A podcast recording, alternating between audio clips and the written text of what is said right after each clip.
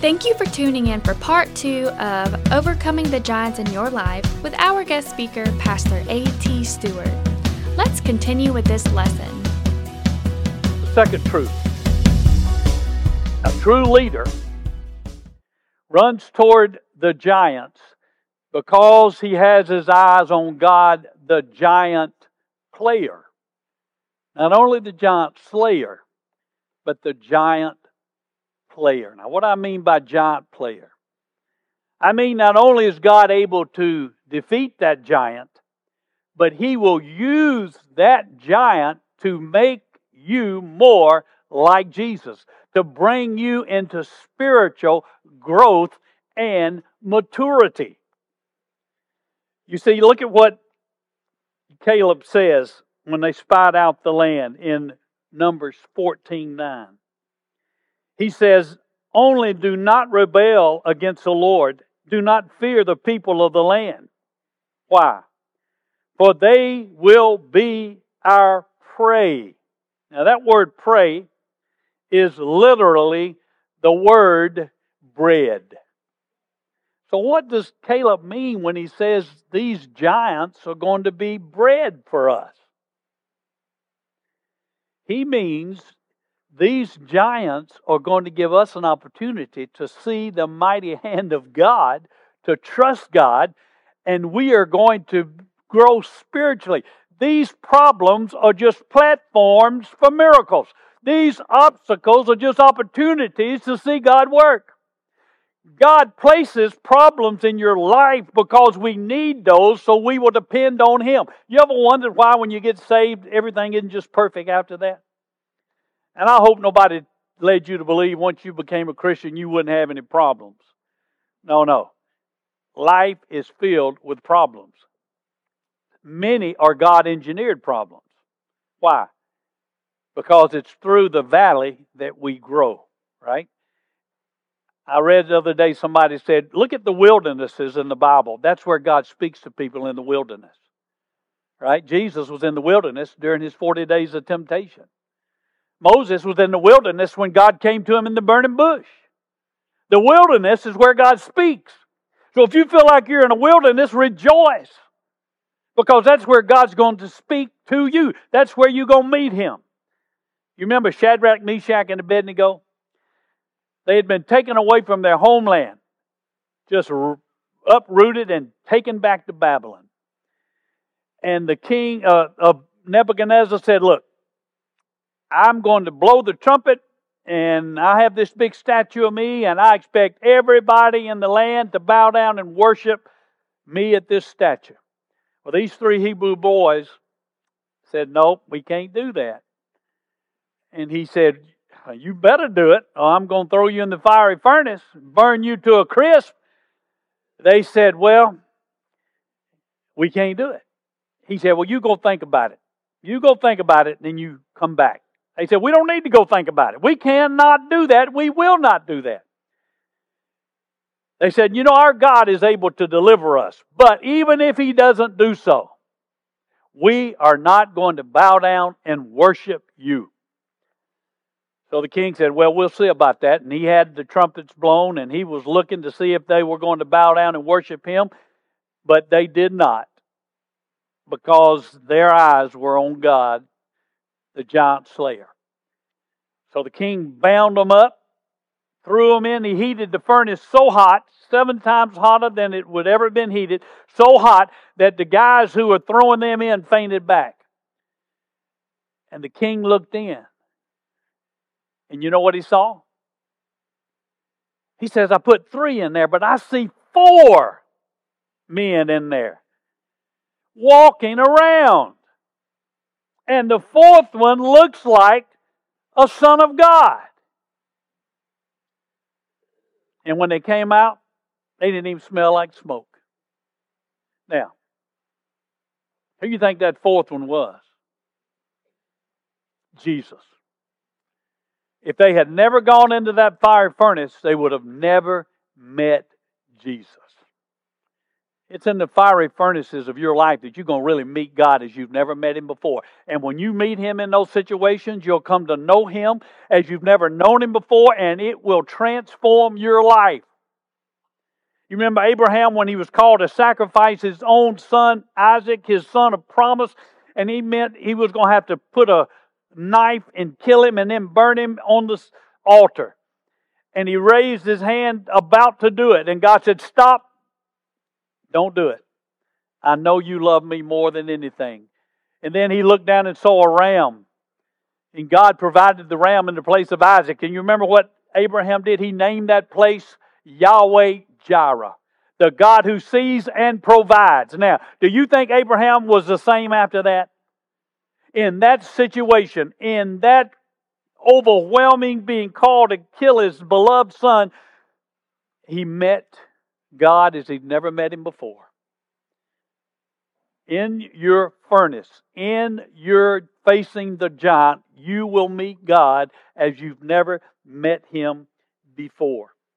Now, Paul learned this truth over in First, Second Corinthians. Paul had a problem. We don't know exactly what it was, but it was bad.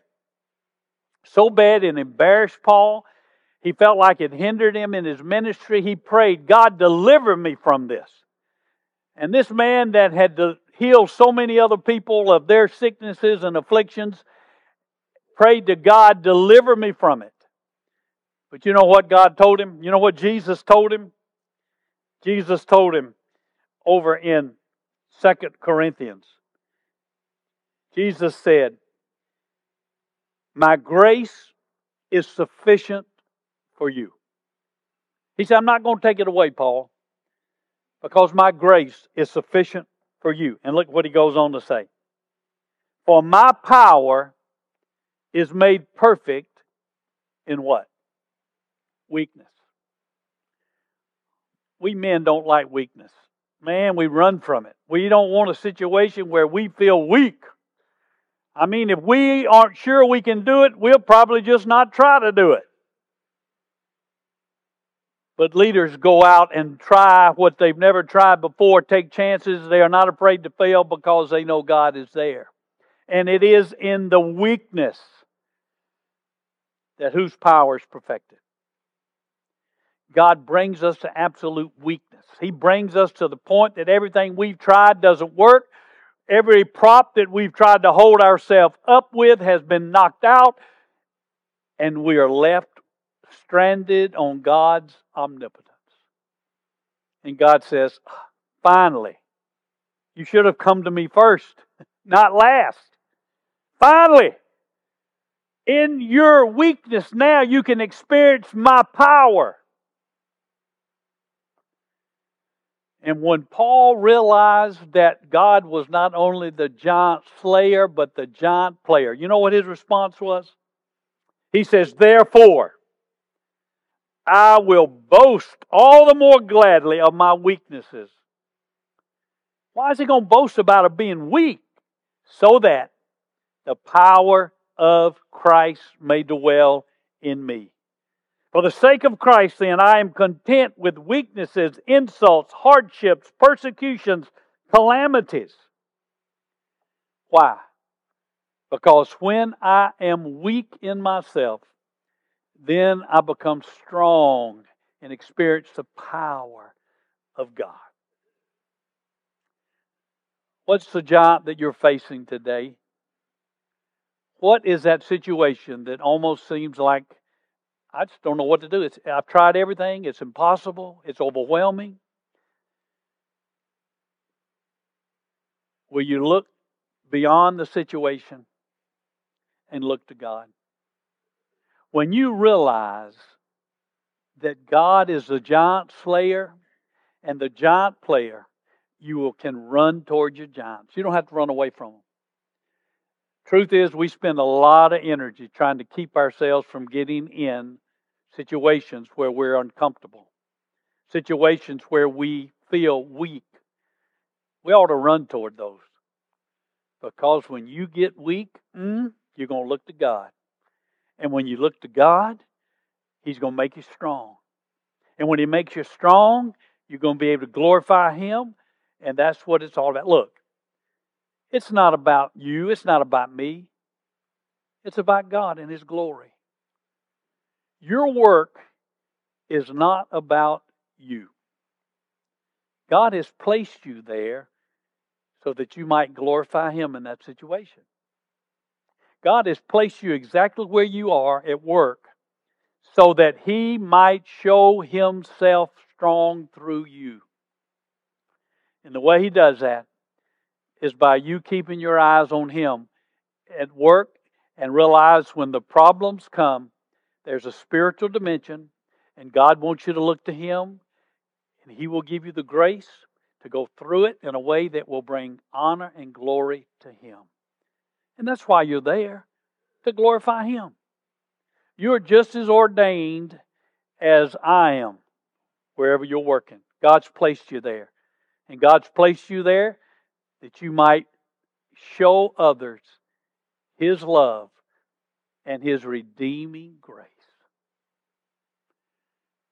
So, how do you respond when the giants come? Do you run away or do you run toward them? Keep your eyes on God, the giant slayer, the giant player, and you can run toward those giants, trusting Him to be honored and glorified in your life. Let's pray. Father, thank you that you've brought each person here today to hear this message. They could have been many places, but you ordained this time for them to hear this truth about you. May your Spirit apply to their lives in a way that will enable them to grow spiritually, to become more like Jesus, and to bring glory to you. It's in Jesus' name I pray. Amen. Now, Pastor Ken's going to come for a moment and just share with you if you do not know Christ in a personal way, how you can come to know Him. And then you can know the giant slayer in your life. Thank you so much, Pastor AT. It's always a blessing when you're with us, and we look forward, the men look forward to hearing what you have to say for us Sunday night. Well, of all the giants that you would have to slay, it could be that the greatest giant in your life right now is yourself and your own sin. And everything that we do at Cascade Hills is to bring you into a, a relationship with God through Jesus Christ. So, why is sin a giant for you? Well, the Bible says that all have sinned and come short of the glory of God. That means that I'm a sinner, that you are a sinner, and just so that we know what we're talking about, this doesn't mean that you murdered somebody or robbed a bank, okay? If you've ever told a lie, if you've ever wanted something that wasn't yours, if there was a good thing that you should have done and you didn't do it, that's sin. And why is sin a big deal? Well, the Bible tells us that your sin separates you from your God and has hidden his face from you. So God cannot have a relationship with us because we're sinful. But God didn't just leave it that way. The Bible says that it's God, not God's will that any should perish, but that all should come to repentance. The Bible says that all we like sheep have gone astray. Each one has turned to his own way, but the Lord has laid on him, on Jesus, the iniquity or the sin of us all. When Jesus died on the cross, he was taking the punishment that you and I deserve to take for our sin. But now we don't have to take that punishment because Jesus has taken it for us, and that is now offered to us as a free gift. You can't buy it, you can't work for it, it is a free gift. The Bible says it's by grace that you're saved through faith, and that's not of yourselves, it's the gift of God, so that no one can boast. The Bible says that the wages of sin is death, but that the free gift of God is eternal life through Christ Jesus. And if you're ready to receive that free gift right now, you simply tell Jesus that you received that free gift and that you're ready to live for Him, not for yourself, but for Him. The Bible says, Call on the, on the name of the Lord and you will be saved. If you confess with your mouth Jesus is Lord and believe that God is raised him from the dead, you will be saved. Let's pray. Father God, we thank you for letting us get together today for the things that we've learned about leadership from Pastor A.T.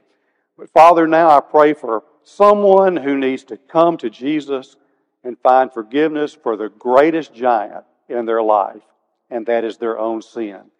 That they would run toward that giant and let God, the giant slayer, handle that for them right now. Now, if you're ready to receive the forgiveness offered through Jesus, then you can pray a prayer right along with me, silently. Nobody else has to hear you. Just silently in your heart, you would pray a prayer that would go something like this Lord Jesus, I know that I'm a sinner. I know that my sin separates me from you. But now, Lord Jesus, I trust in your death on the cross as full payment for my sin. Come into my heart, Jesus, and show me what you'd have me to do, to be the man, to be the woman that you would have me to be. And I pray that in Jesus' name. Now, if you've just prayed that prayer, in just a minute, we'll tell you what your next step is.